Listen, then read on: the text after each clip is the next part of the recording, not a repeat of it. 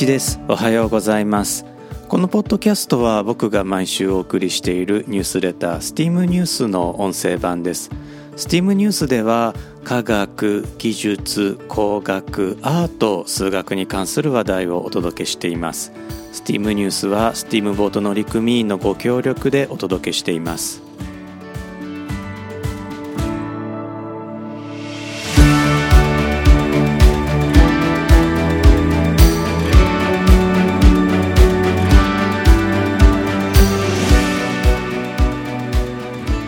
改めまして1です。このエピソードは2022年3月26日に収録しています。このエピソードではシュレディンガー博士の異常な愛情についてお届けしていきます。今回も25分間お付き合いください。このエピソードでは物理学界きってのモテ男であるエルヴィン・シュレディンガー博士をご紹介します。彼の名前は知らなくても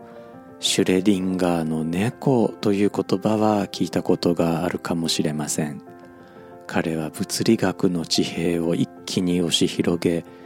また分子生物学という新しい学問の扉を開きました。そんなシュレディンガー博士の研究とそして一風変わった私生活をお話ししていきたいと思います。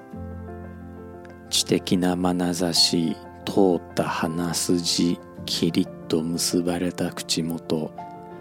お茶目な印象のあるアルベルト・アインシュタイン博士に比べると対照的ともいえる典型的美男なのがオーストリア出身の物理学者エルヴィン・シュレディンガー博士です。メールでお送りしているニュースレターの方にはもちろんシュレディンガー博士のお写真も掲載しています。どちらかというと、まあ、ゆるキャラのアインシュタイン博士とは好対照の、まあ、美男子ですね。シュレディンガー博士は波動力学という物理学の一分野を築き上げた天才物理学者です。これは非常に小さな粒子例えば電子に関わるものです。電子は小さな粒なんですが粒であると同時に波の性質も持つんです。シュレディンガー博士はこの波としての性質がどのようなものであるのか具体的に言えばどのような数式に従うのかを考えてシュレディンガー方程式という式を発見しました。このシュレディンガー方程式は電子や原子の世界で起こる自然現象を次々と説明することができました。電子や原子の世界では A が起こったから B が起こるという確実なことが言えないんですね。世の中は必然が積み重なって偶然が生まれているんですがその必然これは電子や原子の世界の偶然が積み重なって生まれているんです。シュレディンガー方程式はこの電子や原子の世界で起こる偶然の確率を予測するのに使えます。シュレディンガー博士がこの方程式を発表したのは1926年のことですが実は大きな欠陥もありました。1905年にアルベルト・アインシュタインが発表していた特殊相対性理論を考慮していなかったんです。正確に言うとシュレディンガー博士は特殊相対性理論とも整合するように自身の理論の修正を試みたんですがうまくいかないまま発表したんです。まあ、とはいえですねシュレディンガー博士の発表は物理学の地平線を大きく広げるものでしたシュレディンガー博士はまたシュレディンガーの猫という思考実験によっても有名になりましたシュレディンガー方程式は未来に起こることの確率を求めるものなのですが当時の物理学者たちはもし全ての条件が分かっていれば未来に起こることは確実に予測できるはずだと考えていたんです。例えば1時間の間に2分の1の確率で放射線を放出する原子があったとします。そこで放射線を検知すると毒ガスを発生する装置を作って箱の中にその原子と一緒に閉じ込めておきます。1時間後の箱の中は空気だけの確率と毒ガスが充満している確率が半々ということになります。新しい物理学ではこの状態を重ね合わせと呼んで両方の現象がありうる入り混じった状態であるとします。もちろん箱の蓋を開けてみれば毒ガスが充満しているかどうかは分かります。そこで箱を開けることで現象が収束すると考えるんですね。さてこの箱の中に猫がいたらどうでしょうか？1時間経って蓋を開けなければ猫は2分の1死んでいるんでしょうか？箱を開けるまでは猫の生死は概念的にないということで良いのでしょうか？未来予測はどうなってしまうんでしょうか？というのがシュレディンガーの猫という思考実験です。この実験は物理状態の重ね合わせをどう解釈したらいいのかという問いになっています。シュレディンガーの猫は物理学的にはもう過去の問題なのですが時々分け知り顔の哲学者がやってきてはひっくり返します。メールでお送りしているニュースレターにはシュレディンガーの猫について詳しく説明しているウェブページへのリンクも貼ってありますのでこちらもよかったらニュースレターでご確認いただければと思います。バックナンバーから第23号に進んでいただくとお読みいただけます。ところで、えー、シュレディンガー方程式と特殊相対性理論との整合性問題なんですが1928年にイギリスの物理学者ポール・ディラックによって解決されました。1933年シュレディンガー博士はポール・ディラックと共にノーベル物理学賞を受賞しています。さてそんなシュレディンガー博士の独創性は研究だけではなく私生活にも発揮されました。彼は超モテ男だったんですよね。ちょっと意味がわからないレベルで。シュレディンガー博士は1887年8月12日にウィーンで生まれています。実家は裕福で一人息子だったそうなので周囲の女性にいきなりモテモテだったようです。ドイツオーストリアスイスのドイツ語圏では日本でいう小学校4年生を終えるとギムナジウムという学校に入学します。若きシュレディンガー博士はギムナジウム在学中から天才ぶりを発揮するのですがこの頃からすでにジョージリストを作成しています。見た目は子供頭脳は大人といったところでしょうか。まあ世の中の大学教員とは逆かもしれません。そんな若きシュレディンガー博士フェリチェ・クラウスという女性と大恋愛をするんですがフェリチェの母親に反対されて結婚は叶いませんでした。単にチャラいだけじゃないんですよね。彼は人生を捧げようと思って一時期は学問の世界を断念しようとさえします。しかしこの思いを引きずったまま彼は学問の世界へと戻ります。1914年にヨーロッパで第一次世界大戦が始まると彼の研究も中断します。しかし終戦後はイエナ大学の物理学者マックス・ビーンの助手を務め頭角を現し始めます。シュレディンガー博士は1920年32歳の時に23歳のアンネマリー・バーデル通称アニーという女性と結婚します。アニーはシュレディンガー博士に続行に惚れ込み食事の用意病気の看病など彼に尽くします。それどころかシュレディンガー博士がアニーに性的関心を失うとアニーは彼のために愛人探しまでしました。ただ当然といえば当然なんですがアニーも精神的に不安定だったらしくシュレディンガー博士とアニーの間はずっとギクシャクしていたようです。2人は結局は離婚しなかったんですけれどもね。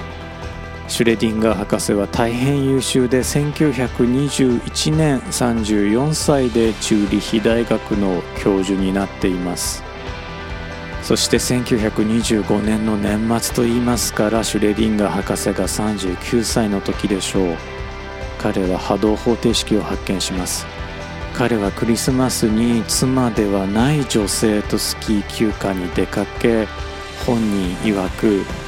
エロスの爆発により波動方程式を見つけるんです。この女性が誰かは記録が失われているため永遠の謎です。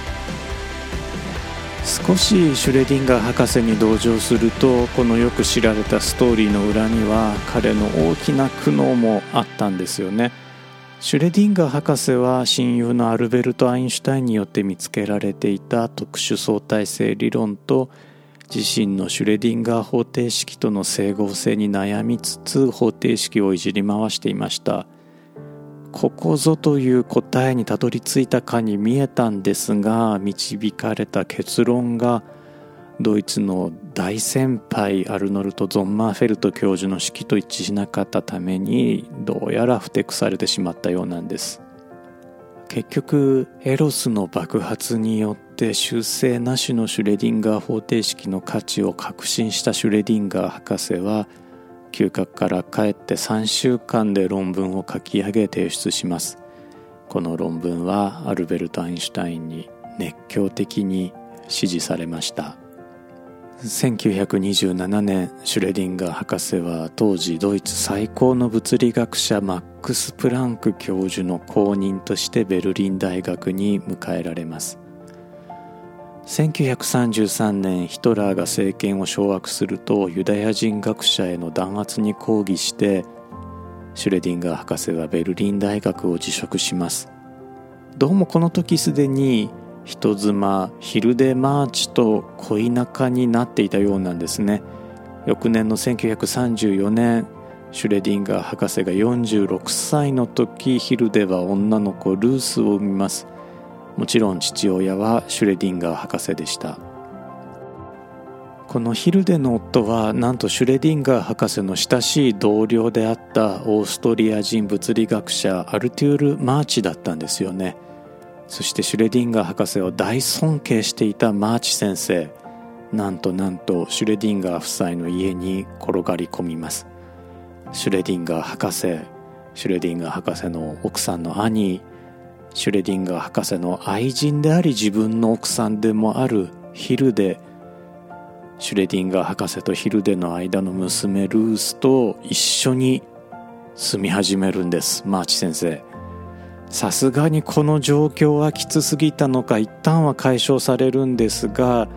ヒルデ母子は再びシュレディンガー一家に戻ります。ある時アニーは競走馬と一緒に住むよりカナリアと住む方が楽ですわね。でも私は競走馬と一緒の方が好きよというふうに話したことがあるそうなんですが本心だったのか強がりだったのかあるいは諦めだったのかは分かりません。ベルリン大学を去ったシュレディンガー博士にアメリカのプリンストン大学が人気なしのポジションを提示します。ところが彼は断ってしまうんですね。どうもアニーとヒルデの2人分のビザの要求がアメリカから認められなかったようなんです。実はその後イギリスのエディンバラ大学に行こうとするんですがやはりビザの発給が遅れに遅れます。まあ奥さん2人分のビザっていうのは前代未聞だったんでしょうね。プリンストン大学の人気なしポジションっていうのはこれ学問の世界では最高のポジションなんですが、まあ、奥さん2人連れていけないからということで蹴ってしまったシュレディンガー博士、まあ、ある意味信念の男なのかもしれません。一方でアイルランド首相で自身も数学者だったエイモン・デ・バレラからの誘いを受けてシュレディンガー博士はダブリン高等研究所の設立のためにアイルランドへ渡ります。1939年のことでした。この時アイルランド政府はシュレディンガー博士のために奥さん2人分と娘さんのビザを用意したそうです。ところがなんとですね我らがシュレディンガー博士ここでも2人の女性の間に2人の女の子を設けています。1944年シュレディンガー博士は女優で労働党に身を寄せる社会活動家でもあったシェイラ・メイとおしゃれな関係になります。問題はシェイラが気鋭の言語学者デイビッド・グリーンと結婚していたことなんですね、まあ、シュレディンガー博士も結婚していたわけなんですけれども、まあ、しかも奥さん2人いたわけなんですけれども、まあ、シェイラも、えー、結婚していたということになります。シェイラは女の子を妊娠したのですがこのあとシュレディンガー博士の愛情が冷めてしまうんです。シェイラは夫に全てを打ち明け生まれてきた女の子は夫によって自分の娘として育てられました。ただしシェイラ自身は夫の元を去っています。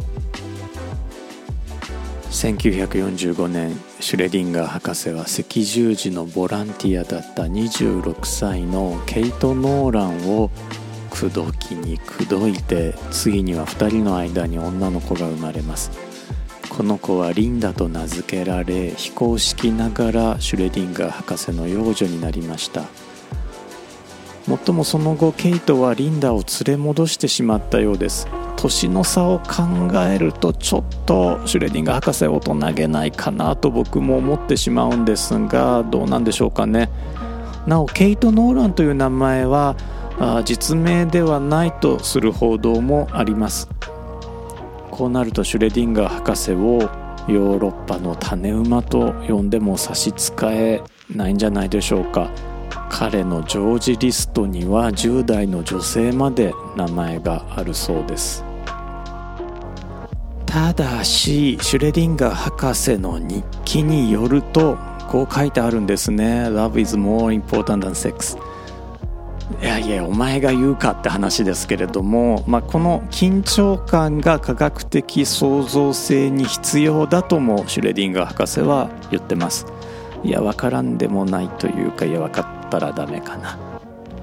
シュレディンガー博士は1955年に定年退職し翌1956年にオーストリアへ帰国して母校であるウィーン大学の教授に就任しています。1961年1月4日シュレディンガー博士はウィーンで亡くなります。73歳でした。その4年後にはアニーが亡くなり夫婦でオーストリアのチロル州アルプバッハに埋葬されています。シュレディンガー方程式はシュレディンガー博士の功績のまだ半分に過ぎません。彼は「生命とは何か」という本を書いてなんと分子生物学という新しい学問分野を切り開きました。本書の中でシュレディンガー博士は生物の遺伝物質が持つべき物理的性質について鋭い考察を加えていきます。衝撃的なのはこの本が書かれたのが1944年ということなんですね。1944年。シェイラとイチャコラした年という意味ではなくて次のことを聞かれたらきっと驚かれると思います。生命とは何かという本を書いたのが1944年。DNA が遺伝物質であることが確定的になったのは1952年。DNA の構造が分かったのが1953年です。つまりシュレディンガー博士は当時の他の研究者たちも同じなんですが遺伝物質が何なのかというのは知らなかったんです。しかし遺伝物質は非常に大きな情報を持つことからある種の巨大な分子であろうこと。摂氏37度体温ですね。これ絶対温度では310ケルビンという、まあ、物理的には結構な高温です。この高温に耐えることから遺伝物質は自己複製を行うであろうことをシュレディンガー博士は結論付けていきます。シュレディンガー博士の生命とは何かを読んだ一人がシカゴ大学の学生だったジェームズ・ワトソンでした。彼はなんと19歳で大学を卒業しています。彼は後にイギリスでフランシス・クリックという科学者と共同研究をします。このフランシス・クリックもシュレディンガー博士の生命とは何かを読んでいました。運命の1953年女性科学者ロザリンド・フランクリンは X 線を DNA に照射して産卵パターンの写真を撮りました。後に有名になるフォト51という決定的な写真はこの時彼女と彼女の学生であったレイモンド・ゴスリングによって撮られたものです。この写真の重要性に気づいた生物学者モーリス・ウィルキンスがこれをロザリンド・フランクリンに内緒でクリックとワトソンに見せました。1962年ジェームス・ワトソンフランシス・クリックモーリス・ウィルキンスは DNA の構造決定に関してノーベル生理学賞を与えられています。フォト51を撮影したロザリンドは受賞できなかったんですね。彼女は1958年に37歳という若さで亡くなってしまったので受賞機会がなかったとは言えるんですが DNA の構造決定に関して男性中心の学術界が彼女の役割を無視しがちであった。ということからロザリンドは今フェミニズムのアイコンにもなっています。2008年アメリカのコロンビア大学は権威あるルイザ・グロス・ホロウィッツ賞をロザリンドへと送っています。さてワトソンとクリックに多大な影響を与えたシュレディンガー博士の生命とは何かの序文の中でシュレディンガー博士はこう言っています。科学者は自分が十分に通用していない問題については物を書かないものだと世間では思っています。この度は私はとにかくこの身分を放棄してこの身分につきまとうを着てから自由になることを許していただきたいと思います。我々の中の誰かがもろもろの事実や理論を総合する仕事に思い切って手をつけるより他に道がないと思います。たとえその事実や理論の若干についてはまた聞きで不完全にしか知らなくともまた物笑いの種になる危険を冒してもそのようにするより他に道はないと思うからです。僕がこうして科学の掟を破ってニュースレターを書いたりポッドキャストをお送りしたりしている理由もこのシュレディンガー博士の序文に書かれていることなんですね。まあ専門性の深さも興味の広さもエロさもシュレディンガー博士には遠く及ばない僕ですが引き続きお付き合いいただければ嬉しいです。聞いてくださってありがとうございました。いちでした。